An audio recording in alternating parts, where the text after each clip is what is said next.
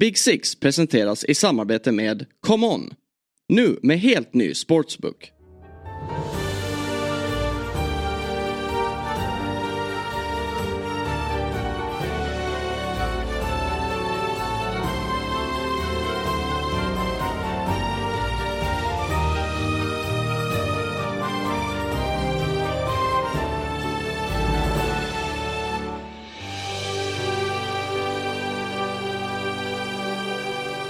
Vi hälsar hjärtligt välkomna till ett nytt avsnitt av Big Six. Det är lite av ett specialavsnitt. Det är nämligen bara jag, Viktor Enberg, som sitter i studion av ordinarie panel idag. Men jag har väldigt fint besök. Eh, det är nämligen så att det är en person som vunnit väldigt mycket. Eh, det har varit eh, VM-brons, det har varit Jerringpris, det har deltagits i flertalet mästerskap, både EM och VM. Guldbollen-vinnare vid två tillfällen. Champions League-mästare, en av tre svenska sådana. Och eh, ja, Uefas världslag, svensk mästare, tysk mästare två gånger, tysk cupmästare flertalet gånger. Listan kan göras väldigt lång. Invald i Svensk fotbolls Hall of Fame 2015 bland annat. Så jag säger varmt välkommen till Big Six, Patrik Bjärred Andersson. Tack så mycket, kul att vara här. Har, har du suttit i någon Premier League-podd tidigare? Nej, det är faktiskt första gången och det var på tiden. Som sagt, det är lite av ett eh, specialavsnitt det här ändå och du har ju faktiskt spelat i Premier League. Det var inte en så lång session i Blackburn när du lämnade Malmö eh, i början på 90-talet. Det var ju också då som Premier League precis hade blivit Premier League, lanserad som den här superliga. Och eh, vi ska så, såklart prata lite om det, men främst ska vi faktiskt eh, fokusera på Manchester United eftersom att du eh, under ett år med start eh, hösten 2010 var scout för klubben. Först och främst, eh, hur, eh, hur, hur, gick det till? Det var så här att det var egentligen via en kontakt med Stuart Baxter då som var god vän med Jim Lawler då som var chefscout för United. Att man sökte någon kompetent oberoende person mm. i Europa då som kunde titta och jobba med, med nyktra ögon då. För du hade väl inte jobbat som scout eller någonting innan det? Nej men det kan vara rätt nyttigt också ur ett spelarperspektiv. Mm. Ja, jag kommer ihåg, eh, vi enades då, jag träffade Jim Lawler och Stewart i Helsingborg då va? och eh, mitt första möte på Carrington med Sir Alex Ferguson och eh, David Gill då som var dåvarande chairman eller vd för klubben. Eh, det första de sa till mig, Patrick, don't waste our money. You have to know the United uh, level. Vilket menas med, lägg inte ner tid på sånt som inte är överhuvudtaget är värt att titta på. Men eh, huvuduppdraget var ju att eh, jobba eh, positionsspecifikt då och framförallt så, så sökte ju klubben en eh, ersättare till van der Sar. Så första halvåret var ju att eh, titta runt i Europa, vad fanns det för alternativ? Titta på Hugo Jurist bland annat, mm. såg eh, Manuel Neuer. Tror ändå många United-supportrar idag är ganska nöjda att det inte blev Hugo Lloris. Nej, Trots att han ändå hade en ja, otrolig sektion i Frankrike och Tottenham. Men... Villa är ju en målvakt som dominerade sitt eget eh, straffområde. Och var bra på fötterna. Just det. Men äh, min äh, favorit faktiskt var ju Martin Steklenborg som stod i Ajax och även holländska landslaget. Va? Jag tittar även på Anders Lindegard. Jag kan komma till det sen. Mm. Men, men i varje fall så Sir Alex hade ju fastnat för David de Gea då. Som var ung, promising i, i Atletico Madrid. och han sa att nej men jag vill inte göra om samma misstag. Jag var jättekeen on på uh, Peter Käck. När han stod i ren innan han slatt igenom fullt ut. Men vågade inte riktigt ta risken för att han tyckte att han var lite för ung. Så på den vägen var det. Man valde då David de Gea. Nej, sen tillbaka till Anders Lindegard då. Dansk målvakt då som via Odense då hamnade i Ålesund då. Mm. Jag var uppe och tittade på honom i Norge då. Jag tror det var en match mellan Lilleström och Ålesund. Och man tittar ju på uppvärmningen då och det jag såg då var, tyckte var fantastisk. En målvakt liksom som spänstig ut, plockade bollar, säker på fötterna. Men sen eh, under matchen var det som förbytt. Tog inte för sig, kom inte ut på, på inlägg liksom. Var stressad på fötterna så när jag rapporterar tillbaka då till till uh, målvaktstränaren då, Eric Steele. Så mm. tänkte men vad är detta liksom? Det, den bilden har inte jag. Och det visade sig att han hade följt honom då i träning och var väldigt imponerad. Och uh, klubben valde ju att plocka honom, signa honom då efter säsongen i november då. Sen blev han ju spelklar sen när, när fönstret öppnade.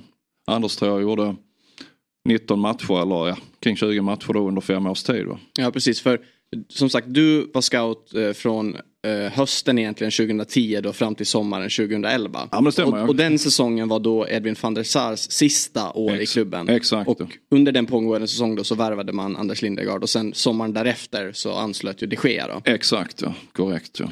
Och eh, när jag eh, googlade lite på eh, ja, men dig och just det här uppdraget, vad som skrevs i, i pressen och sådär. Så då sa du till, jag tror det var Fotbollskanalen då när du blev klar eh, som scout för klubben eh, 2010. Eh, jag ska vara klubbens representant och bevaka dess intressen särskilt i Skandinavien. Dessutom har jag en rådgivande roll och lämnar second opinions på alla värvningar.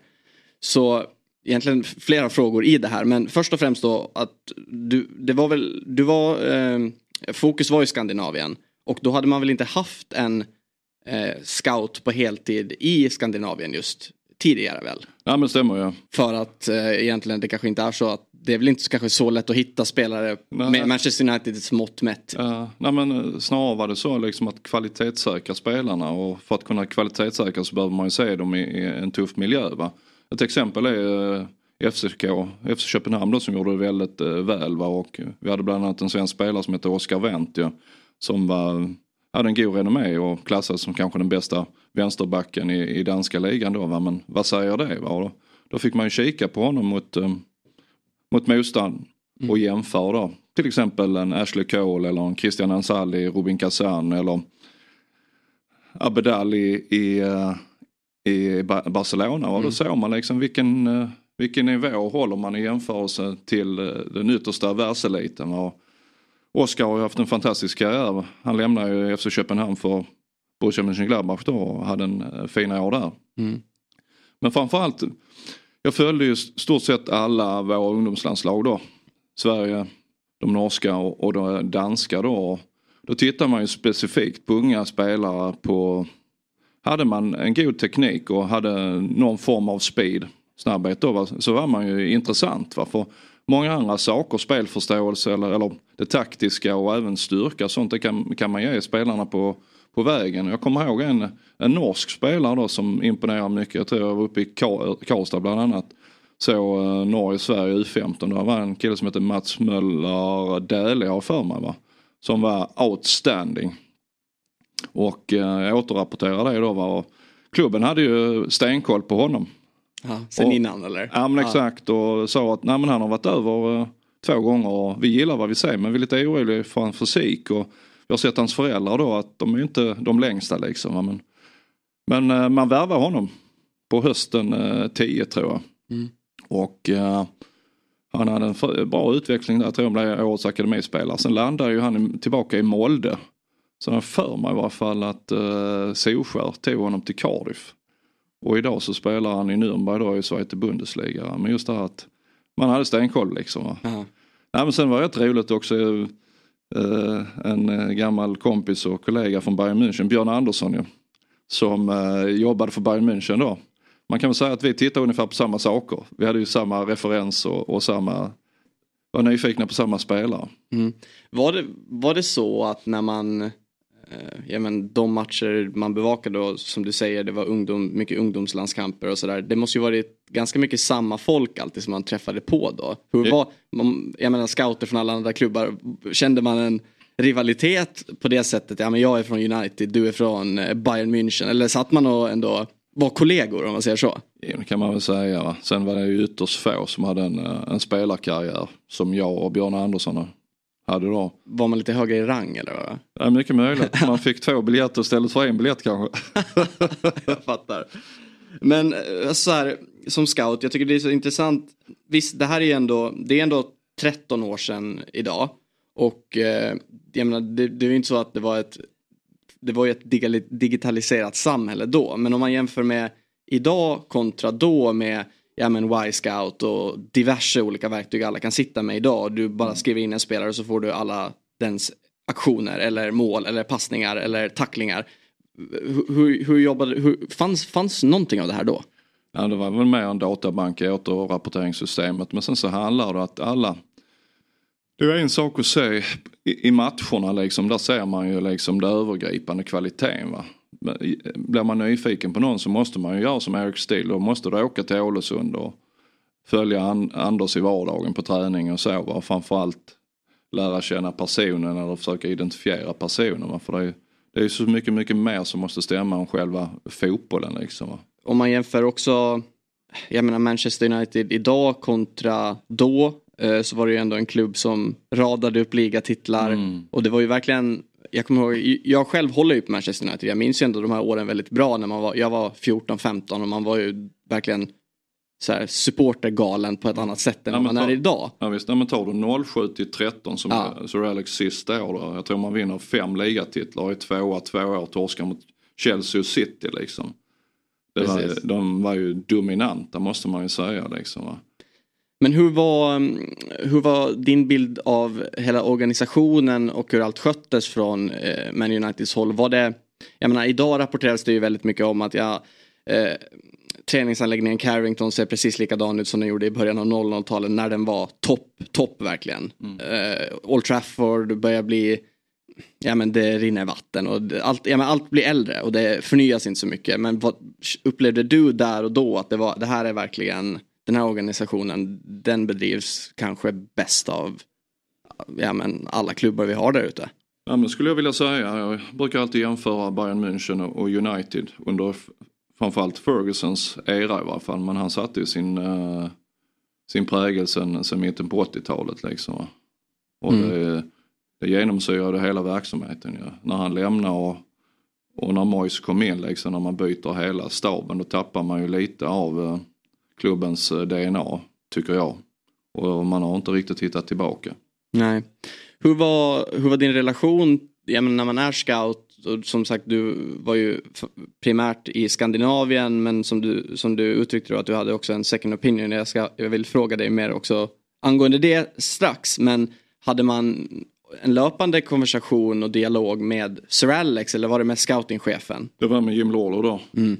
Men framförallt var det ju två positioner som klubben sökte. Det var ju målvaktsposten då, van der Sar och även då en ersättare till Scholes över tid. Va? Men det svåra är ju att eh, Scholes Alltså han är unik liksom. Mm. Fantastiskt bra. Va? Man, det är ju svårt att hitta något likvärdigt. Va? Och tittar man då på de namnen som fanns på, på Europascenen så var det kanske en Wesley Snyder till exempel eller en van der Fart eller, eller en Bastian Schweinsteiger då. Va? Men de är ju väldigt svåra att få.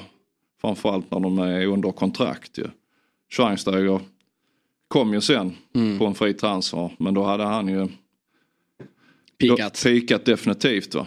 Och den typen av spelare är ju kanske, de är ju mer lättscoutade också. Mm. Eh, då är det väl kanske mer, jag menar man hör ju ofta Ja men man har hört intervjuer i efterhand när tränare var, det finns ju många exempel med just Sir Alex men han själv hade ringt till diverse spelare och sagt jag vill att du kommer men den personen kanske tackade nej då. Mm. Som, så jag menar då kanske den typen av övergångar sker nästan uppe på den nivån. Visst är det så. Ja. Men var det så som du sa att United letade ju då främst en, eller primärt målvakt och en mittfältare. Förmedlade de till dig, det är det, här vi ska foka på? Eller hur, hur, hur, så, alltså hur såg arbetet ut? Ja, men det var ju att försöka se toppmålvakterna i Europa då mm. i, i tuff miljö och likaså mittfältarna liksom. Reste du runt mycket? Ja men det gjorde jag. Ja, alltså utöver Skandinavien också? Ja men definitivt. Ja. Hur många, hur många scouter hade klubben då, vet du det? Ja, om jag gissar worldwide skulle jag gissa 30-tal i alla fall. Ja. Och hur många var eh, baserade i Europa? Skulle gissa kanske en 7-10 stycken till exempel. Ja. Hade, man, hade du kontakt med dem? Ja men det hade jag i alla fall, ja. de som eh, norra Europa i alla fall definitivt. Var det bra betalt att vara scout för Manchester United? Ja, det, är, det är ju relativt. Ja, men helt okej? Okay. Ja, nej. Det, det handlar ju inte om om pengar i detta fallet. Nej. Utan det handlar om relationsbyggande och, och vara verksam i, i en, en, fin miljö. Och framförallt få en möjlighet att uh, jobba nära en sån stor och fin klubb. Mm. Och det blev ju, det var ju, det var ju en säsong egentligen. Var, mm, var det så att du skrev ett kontrakt som sträckte sig ett år eller hur? Ja men det är korrekt. Ja. ja. Och uh, varför blev det ingen fortsättning? Ja men det handlar väl lite om eh, andra uppdrag också liksom. Mm. Att eh, kollidera in i det fallet. Jag läste också då mm, någon artikel när, eh, ja men då när du slutade så, så sa du till Sportbladet att historiskt sett har inte United haft en fast person i Skandinavien. Du ville testa ett år och fråga mig om jag visste vad manu level var. som du sa till mig inledningsvis. Tyvärr är det svårt att hitta. Eh, sedan har vi pratat om ett fortsatt samarbete i andra former men inte knutit till säcken.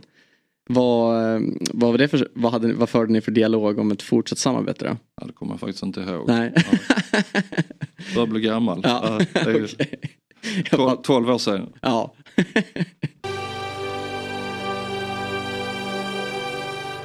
Tyvärr ingen Premier League till helgen. Det är ju som sagt landslagsspel som råder. Men det betyder ju såklart inte att vi inte kommer att presentera en trippel tillsammans med ComeOn som precis lanserat en ny sportsbook med riktigt grymma odds.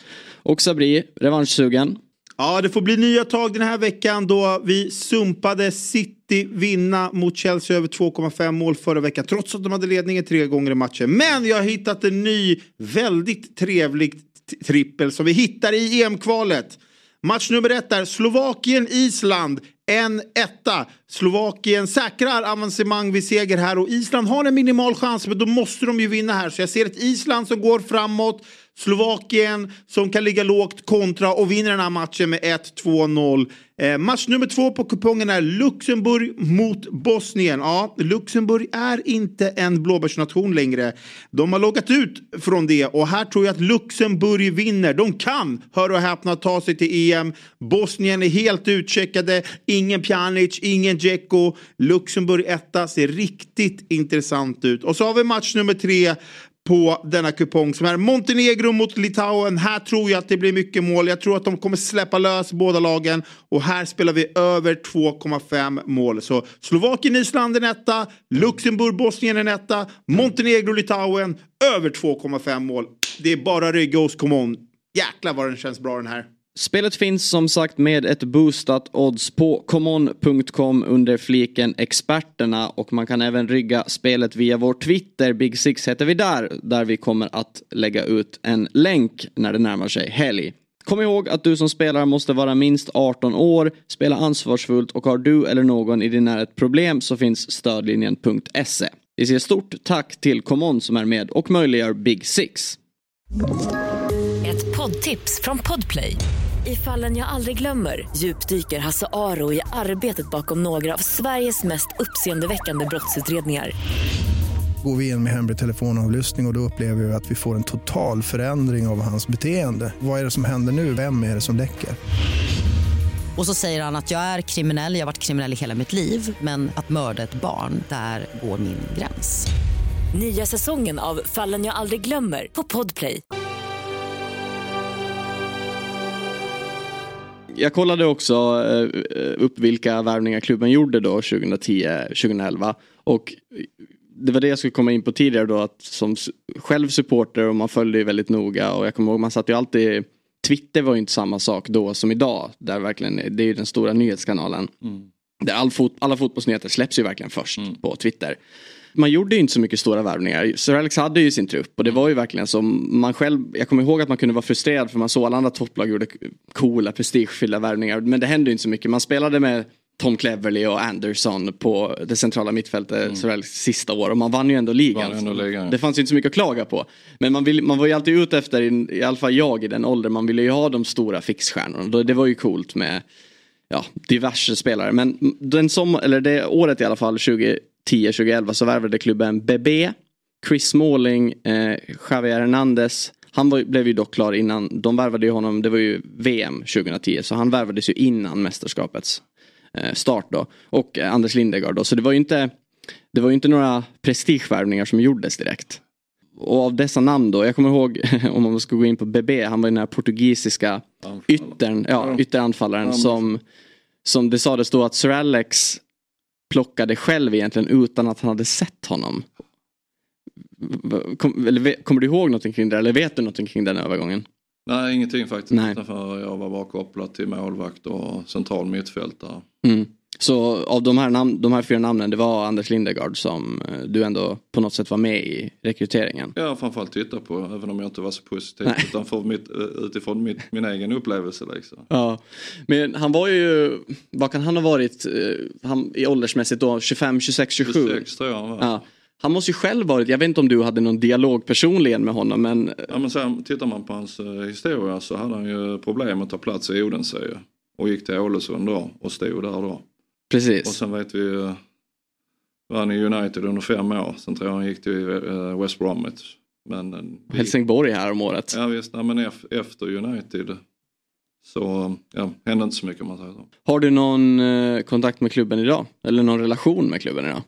Nej, egentligen inte. Du, du vet ju David Gill. Uh, David Gill då, han avgick ju som vd 13 ju. Han sitter ju i Uefas ex- exekutiva kommitté. Sen dess egentligen. Han har ju sprungit på ibland men, men annars är det precis som du. Jag var, älskade också United när jag växte upp eh, och sen, sen mitten på 80-talet eh, var jag supporter. Sen så klingade det väl av eh, något när man själv valde att gå till England. Idag då? Är, United ändå den klubb i England du följer på något sätt? Ja men definitivt och framförallt så vill man ju att klubben kommer tillbaka i, i, i någorlunda nivå i alla fall där man befann sig. Framförallt att man kan utmana City nu.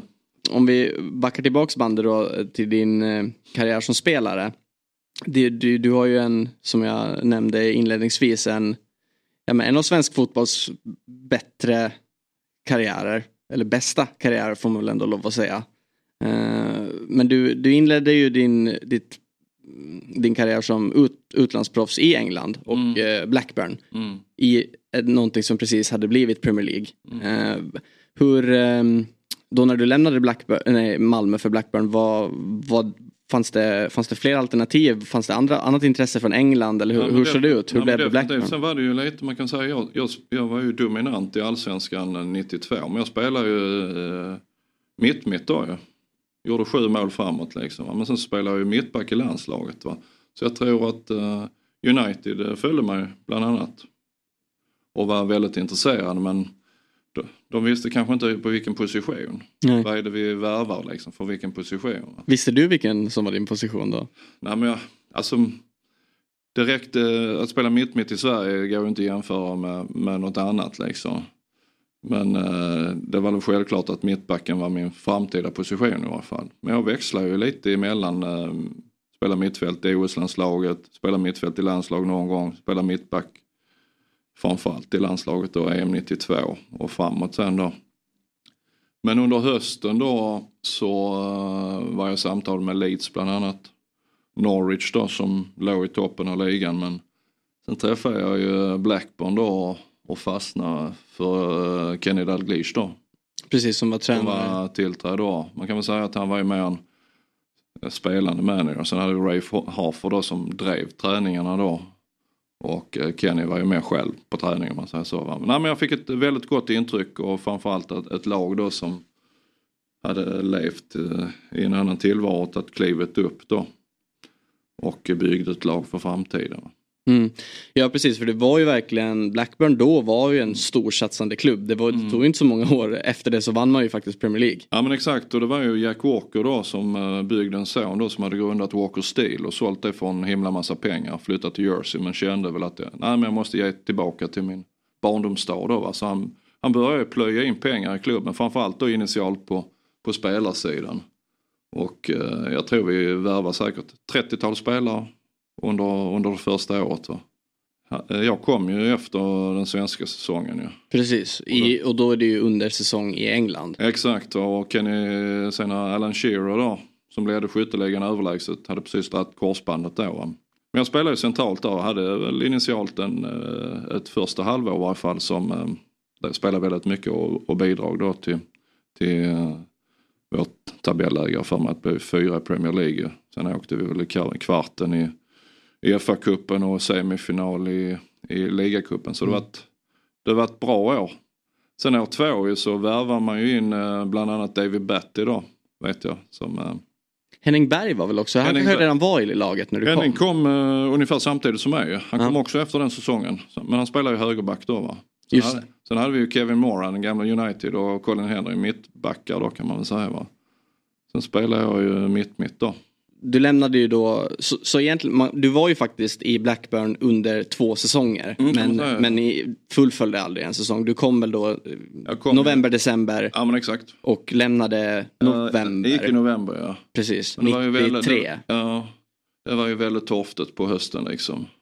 Kan man säga. Men hur, då, då transferfönstret så annorlunda ut. Att transferfönstret var öppet under senare på mm, Det stämmer. Ja. Eller hur, hur, hur gick det till då? Eftersom att du lämnade så, så sent.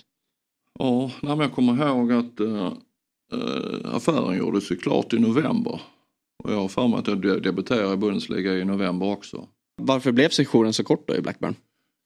Nej, men det, dels var det ju att framförallt att jag spelade mittfält liksom och att klubben hade byggt på ett annat sätt där bak liksom. Så jag spelar ju inte på, på den positionen som jag hade kanske mest att tillföra och äh, det såg annorlunda ut på mitten. Vi hade Tim Sherwood då som var kapten i laget. Han var ju, spelade ju och sen köpte man in Batty då, engelsk landslagsman. Så det, det var, det var ingen plats helt enkelt. Nej, nej det är en stor konkurrenssituation. Men eh, fördelen är ju att man alltid har gjort rätt för sig och alltid gett järnet och det bidrar ju till när man vill lämna att klubben är, är behjälplig och är med och skapar förutsättningar. Mm. Var det så att du kände att, att nu är det läge att gå vidare helt enkelt? Jag vill ha speltid? Eller, ja men så är eller, det framförallt. Så det skar sig aldrig med klubben? Nej, nej. definitivt inte. Och det, det handlar ju lite också att, i och med att eh, med svenska landslaget liksom, krävs ju att man spelar kontinuerligt ja, och bibehåller kurvan liksom.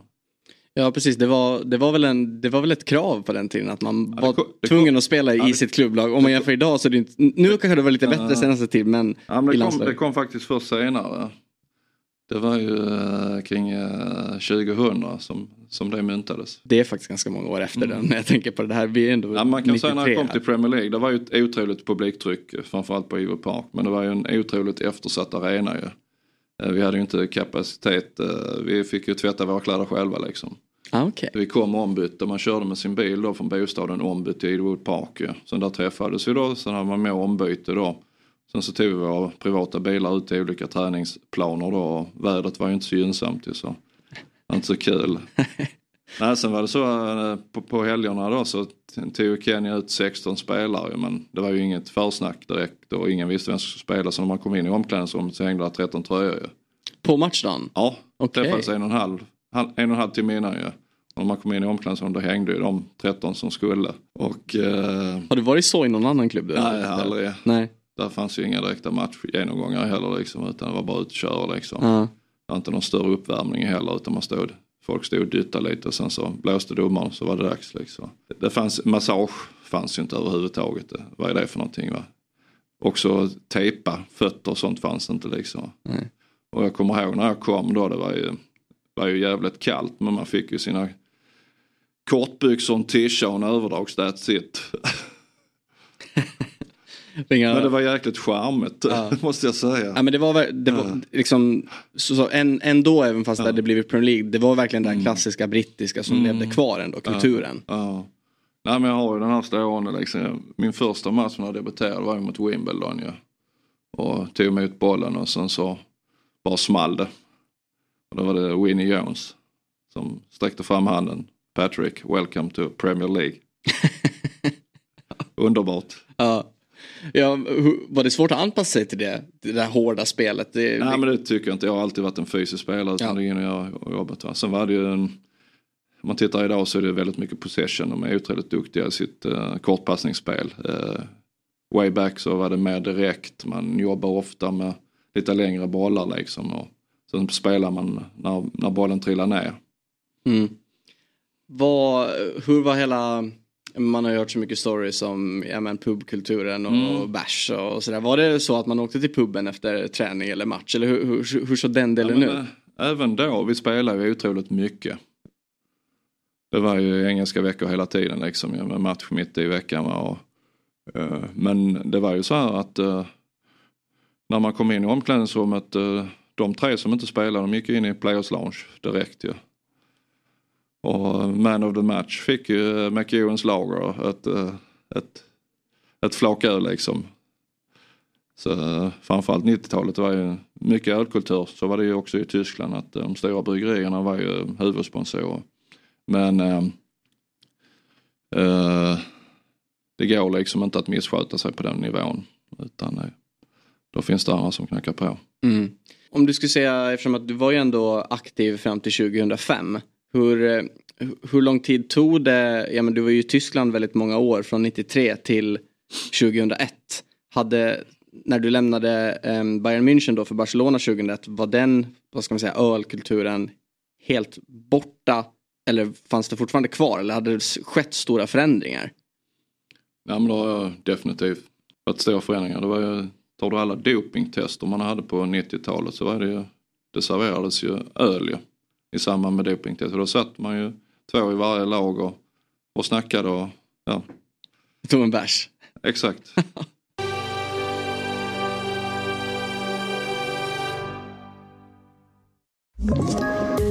Poddtips från Podplay.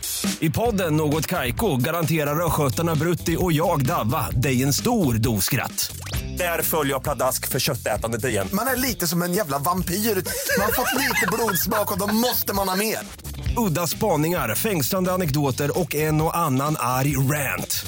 Jag måste ha mitt kaffe på morgonen för annars är jag ingen trevlig människa. Då är du ingen trevlig människa, punkt. Något Kaiko, hör du på Podplay. Därför är Som sagt, då, du, du blev ju inte så långvarig i England. Eh, när du lämnade Blackburn fanns det, eh, som sagt det blev ju Tyskland och Borussia Mönchengladbach, men fanns det, var det någon, någon gång, någonsin aktuellt för en, någon annan, något annat lag i Premier League då när du lämnade Blackburn eller senare under karriären eller stängde, var- stängde du dörren till England? Ja, men det var inte aktuellt och sen var ju approachen så tydlig från Borussia och att Martin Dahlin hade ju liksom öppnat upp förutsättningarna och Rolf Russman då som var manager i, i, i Gladbach följde ju f- och hade bra koll på, på Skandinavien ju. Så de följde ju mig i ett antal landskamper där va, och tog kontakt och sen gick det väldigt snabbt. Jag gjorde upp affären med honom själv hemma i mitt kök i Copster Green norr om Blackburn ju. Och när, Okej. vi var, när vi var överens då så åkte han in till klubben och gjorde klart eh, transfern då. Du hade, hade, du hade ingen agent på den tiden? Ja men den, eh, den transfern gjorde jag själv. Okej. Och där har man ju fått hjälp och lite indikationer och en känsla för var man ska ligga lönemässigt via, via Martin då som hade kännedom om hur det såg ut i, i Tyskland då. va. Så, så det var väldigt okomplicerat egentligen. Va? Mm. Sen veckan efter åkte jag över ju. Men då var jag inte jag spelklar ju. Har du gjort någon annan, eh, är det den enda dealen du har skött själv? Nej men sen har jag skött mina förlängningar i Mönchengladbach. Då gjorde jag ju två själv. Sen så hade jag ju hjälp eh, Roger Ljung då. Som jag är god vän med och spelade med. Han eh, började jobba med Vincenzo Moabito ju. Så Roger hjälpte mig i min eh, affär till Bayern München och likaså till Barcelona. Och jag menar din europeiska eh, karriär tog ju mer fart såklart under åren i Tyskland och sen blev du ju en sejour i Barcelona också. Tyvärr ska, lite skadedrabbad eh, men Barcelona är ju ändå Barcelona. Hur många gånger eh, stötte du på engelskt motstånd om man ändå ska få lite Premier League-koppling? Ja, nej, men vi mötte ju, eh, Eh, dels mötte vi Liverpool med Barca till exempel. Ja. Jag kommer ihåg, vi slog ju dem på Anfield med 3-1. Jag kommer ihåg ett mål där som Overmars gjorde. Vi, det var ju verkligen possession, hur många passningar och sen spelade vi honom ren ju. Det är en sån eh, man har minne. Sen har vi ju mött eh, Arsenal med Bayern ju och slatt dem i Champions Ja. United har jag mött mycket och även, jag tror aldrig jag har torskat mot dem med, med, med Bayern München i varje fall. Mm. Ehm, jag kommer ihåg eh, matchen med Barca också. Vi slog Newcastle med 2-0 eh, uppe på St. James. Och då var det Shearer och Bellamy på topp. Jag och Frank de Boer mittbackar vann 2-0 där. Jag tror det var Sir Bobby Robson som tränade dem då. Så det här är, det här är goda minnen. Ja, det kan jag tänka mig. Hur, har, har du någon, eller hur var din relation med Alan Shearer under ditt, din tid i Blackburn och, och, och Nej, ja, men kanske ja, än men idag? Han är, han är ju rätt easy going tycker jag. Vi stötte på varandra första gången. Han var ju också med i Englands trupp 92 ju. Så jag har för mig att vi var på en konsert där lagen med, på, på, eh, måste vara på Globen. Har jag för mig i alla fall. Va? Vem var det som spelade? Bra fråga. Bra fråga. Nej, sen blev det ju i Blackman, sen stötte vi på varandra i, i kvalmatcher sen och sen blev det, var det ju Champions ju. Mm. Var, det, det, var det Champions League du, ni mötte?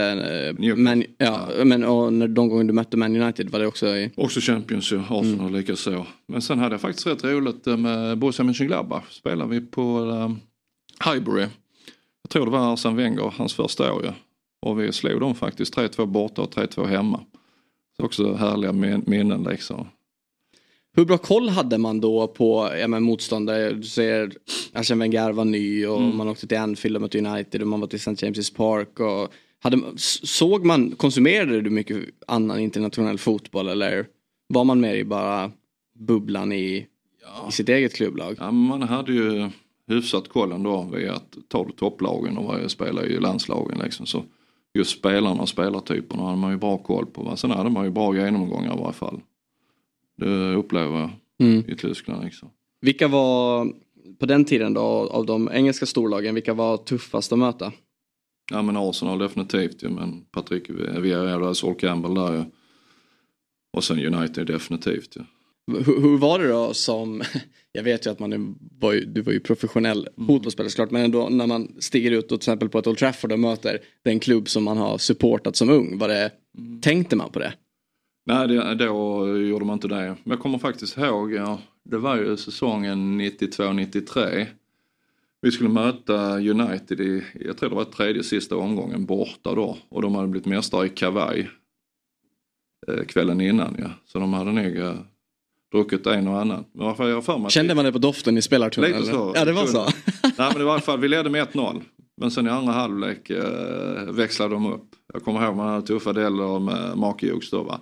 Och just den stämningen då på Old Trafford i andra halvlek, det var, helt fantastiskt. Ja det var det. Om man bara kollar publiken på läktarna idag mm. Eh, för de stora lagen som att det är ju globala varumärken och det är, det är ju, folk reser ju till England för att just. se sina favoritlag och man säger ju ofta det att de storlagen har ju den stämningen på samma sätt idag. Har du varit på, men, låt säga då Old Trafford någon gång de senaste åren och som du nämner att det var så otrolig stämning där då. Är det stor skillnad? Nej men definitivt, det handlar ju lite där också liksom, eh, vem är årskortsinnehavare liksom, hur ser det ut?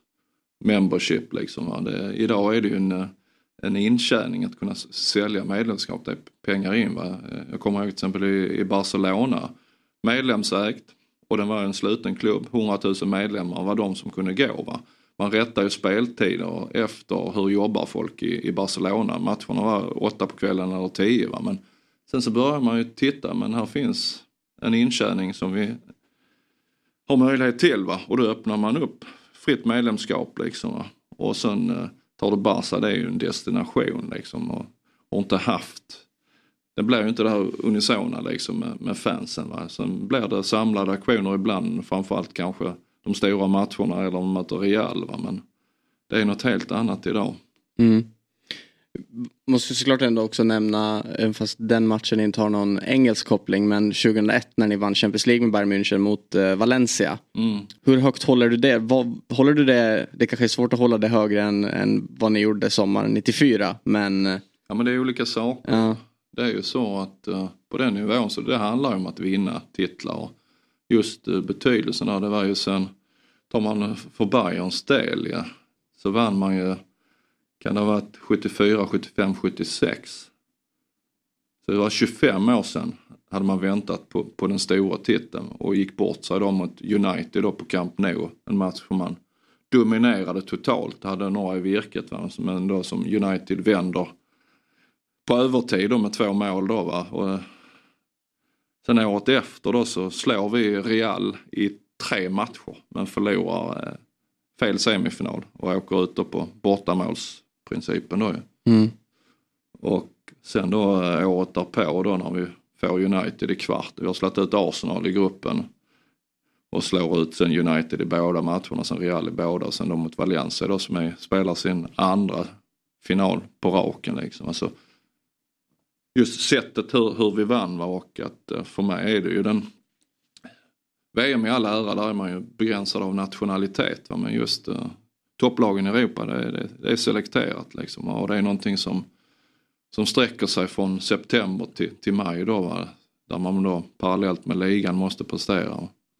Så jag, jag håller det oerhört stort. Va?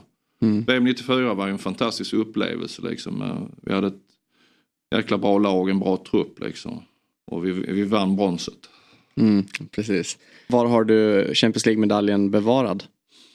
Ja men den ligger i kassaskåp. Ja, det är så? Ja. På, på hemlig ort? ja, på hemlig ort. Men jag måste ändå, jag menar den Champions League-finalen, jag tyvärr är ju lite för ung så det var inte så att jag såg och följde det på det sättet då. Man har ju såklart sett highlights och sånt i efterhand och det var väl en match som du var ja, men mer eller mindre felfri. Ja men spelaren, jag hade ju lite otur initialt ju. I början av matchen ju, så blockar jag ett skott. Och bollen blir ju hängande kring min kropp ju. Jag ligger ner och det är en massa spelare runt omkring. Och domaren väljer att blåsa straff då och hävdar att bollen har tagit på min arm liksom. När jag egentligen bara försöker skydda mig. Så vi fick ju en uppförsbacke direkt 0-1 Mendy 1 efter någon minut. Mm. Jag varnad. Och sen då möta kanske det bästa defensiva laget då i Europa då. Efter det då och vara drivande i matchen och jaga kvittering. Jag vet, vi, vi brände ju en straff i första halvlek eh, med Metchol. Sen får vi en straff till i andra, Effenberg gör mål. Va? Sen så går det till, till straffar ju. Och då har vi en Oliver Kahn som räddar tre straffar. Ju. Ja exakt. Han räddade dig lite också. För du sköt ju den fjärde straffen. Ja men stämmer. Mm. Hur, som då inte gick i mål. Hur, hur är det att kliva fram när man vet okej okay, nu är det min tur. Och man kliver fram på ett i en Champions League-final. Ja, hur, hur många tankar hinner gå genom huvudet? Ja, men framförallt är det så man tittar lite på uh, straffhistoriken då. Hur målvakten agerar, vilken hörna. Och väljer han att gå åt en sida hela tiden då? Vilket han gjorde då för, förutom då när jag skulle skjuta då gick han åt andra hållet. Då. Men uh, det, det, är ju ingenting man kan förbereda sig för liksom. Det är svårt att föreställa. Eventuellt om man har upplevt det tidigare liksom. Mm. Men hur... Det handlar ju om att får du frågan så känner man ju att man, man, man vill ju ta ansvar. Liksom. Kan du komma ihåg när du klev fram? Liksom? Hur var, var pulsen liksom? Jo men säkerligen ja. ja. Och, uh, men det är, det är väl lite rutin också. Liksom. Jag har ju tagit mycket straffar liksom i, både i straffläggningar och, och i matcher. Sen var det kanske några år tillbaka liksom. Men det är ju lite det här med hur man jobbar med ansats och grejer. Va? Men det är ju som det är. Mm. Det kan vi inte ändra på det. Vad tycker du om eh, alla dagens eh, straffar som slås på diverse sätt? De här hoppen som man ser mycket av och sådär. Och väntar in, ja. det var eh, ingenting man jobbade så mycket på den tiden? Nej, definitivt inte. Innan vi rundar av då, hoppar till idag och Premier League idag. Hur, hur, hur är din relation till, kollar du mycket? Ja, men definitivt om det är några toppmatcher och så. Va? Sen försöker jag se lite highlights och så. Och sen så följer jag framförallt i Champions League då. När mm. lagen är ute. Ja men det är kul att se eh, framförallt både Tottenham då. Som var på god väg, fick ett litet eh, jack kan man väl säga i kurvan och åter tillbaka och leder nu. Sen Arsenal har ju fått under Arteta då luft under vingarna och utmanar då. Mm. Sen får man väl se hur man klarar trippelbelastningen. Precis. Nu såg jag att man har tankar på att ta, ta bort eh, i FA-cupen omspelsmatcher liksom, men för att kunna vila spelarna något i varje fall. Va? Men sen är det både Chelsea då och United som har halkat efter. De behöver ju hitta kurvor och bygga, bygga klubb och bygga ett lag igen. Tror du någon kan rå på City då över 38 omgångar? Ja, man tycker generellt så har ju Premier League-klubbarna har ju förutsättningar i form att man har en plånbok liksom. Man har möjlighet att, att, att uh, värva in duktiga spelare och där kan jag göra en parallell liksom. Lagen är bra, spelarna är bra Var är du liksom inte hundra alltid va? Då, då kan man förlora matcher, det har man ju sett med City nu liksom. Va? Svåra är ju också det här att hela tiden ha kvar strävan liksom. Har man vunnit allt, det krävs jävligt mycket. Vad är nästa mål liksom? Va? Man kan inte tillåta sig att gå ner i koncentration eller inte göra jobbet. För då blir det straffad. Det såg man nu med City då som tappat två, två matcher på raken liksom. Och det är väl det sköna med Premier League också liksom att alla har möjlighet att slå varandra liksom. Mm. Och som svar på frågan då? Är det City som kommer vinna Premier League? Uh, jag tror City kommer vinna. Tyvärr. Mm. ja. ja, men ja, det säger jag också. Nej, men framförallt när det drar ihop sig. Ja. Och den här belastningen att ha kvalitet i bredden också i truppen och, och klara den här, som jag sa, trippelbelastningen framförallt när det drar, drar ihop sig i, i vår då med, med tuffa Champions League-matcher och även ligan. Att kunna rotera laget vid läge och ha den känslan. Vilken är, jag menar, du som är gammal mittback eller också mittfältare men jag skulle väl ändå tro att de flesta förknippar dig eh, som mittback. Vad, vem, vem i dagens fotboll eh, tycker du är den bästa, bästa mittbacken? Nej, men en, som har, en som var en klass för sig var ju definitivt van Dijk. Va? Sen fick han ju sin svåra skada. Va? Men han är, han är verkligen rollmodellen för en modern mittback. Liksom. Mm. Ja exakt, det har väl varit lite tuffare senaste åren. Tror, tror du att mm. det är så att det beror på just att det är så svårt att komma tillbaka från en sån skada? Jag menar, du var ju själv eh, mm. skadedrabbad, främst i Barcelona. Hur tufft, det är tufft. Tänk, eller så här, tänker man mycket själv, sitter det i att man kanske är, blir lite mer försiktig? Ja men snarare är det så att jag tror att många vill tillbaka snabbt. I mitt fall var så jag, jag drog ju, spelade ju, detta är i februari, eh, februari 02 då.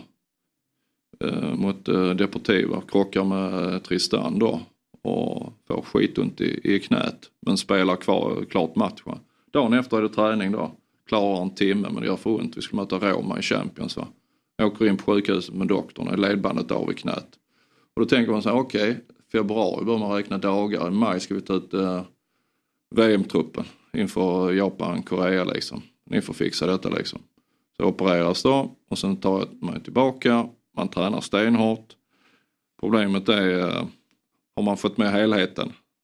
Kvällen innan matchen mot England, sista skottet på träningen, bara drar till och får en enorm smärta i, kring höften då.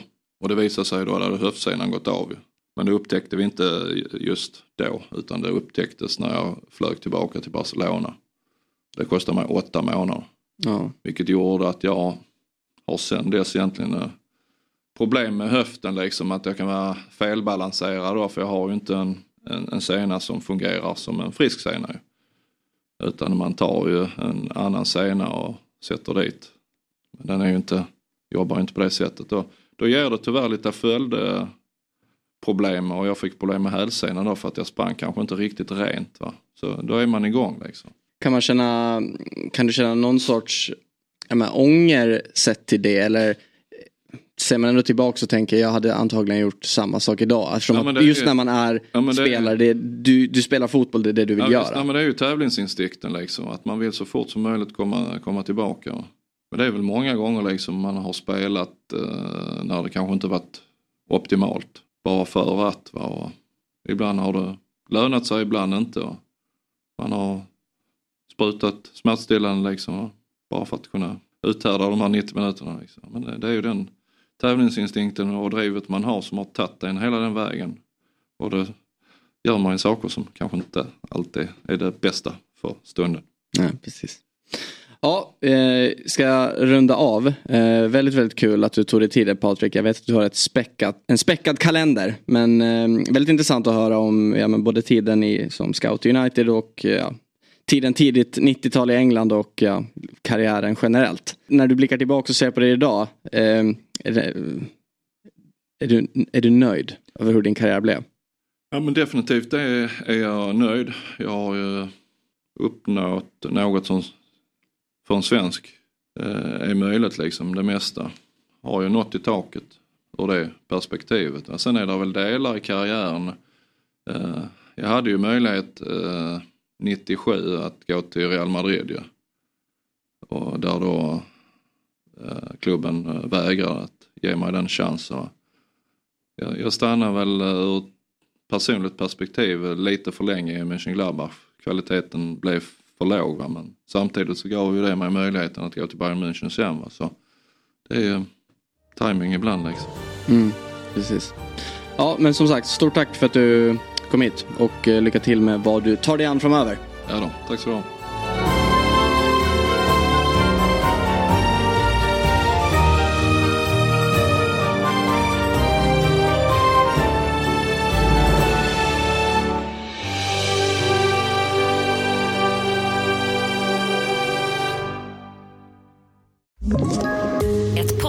Från Podplay.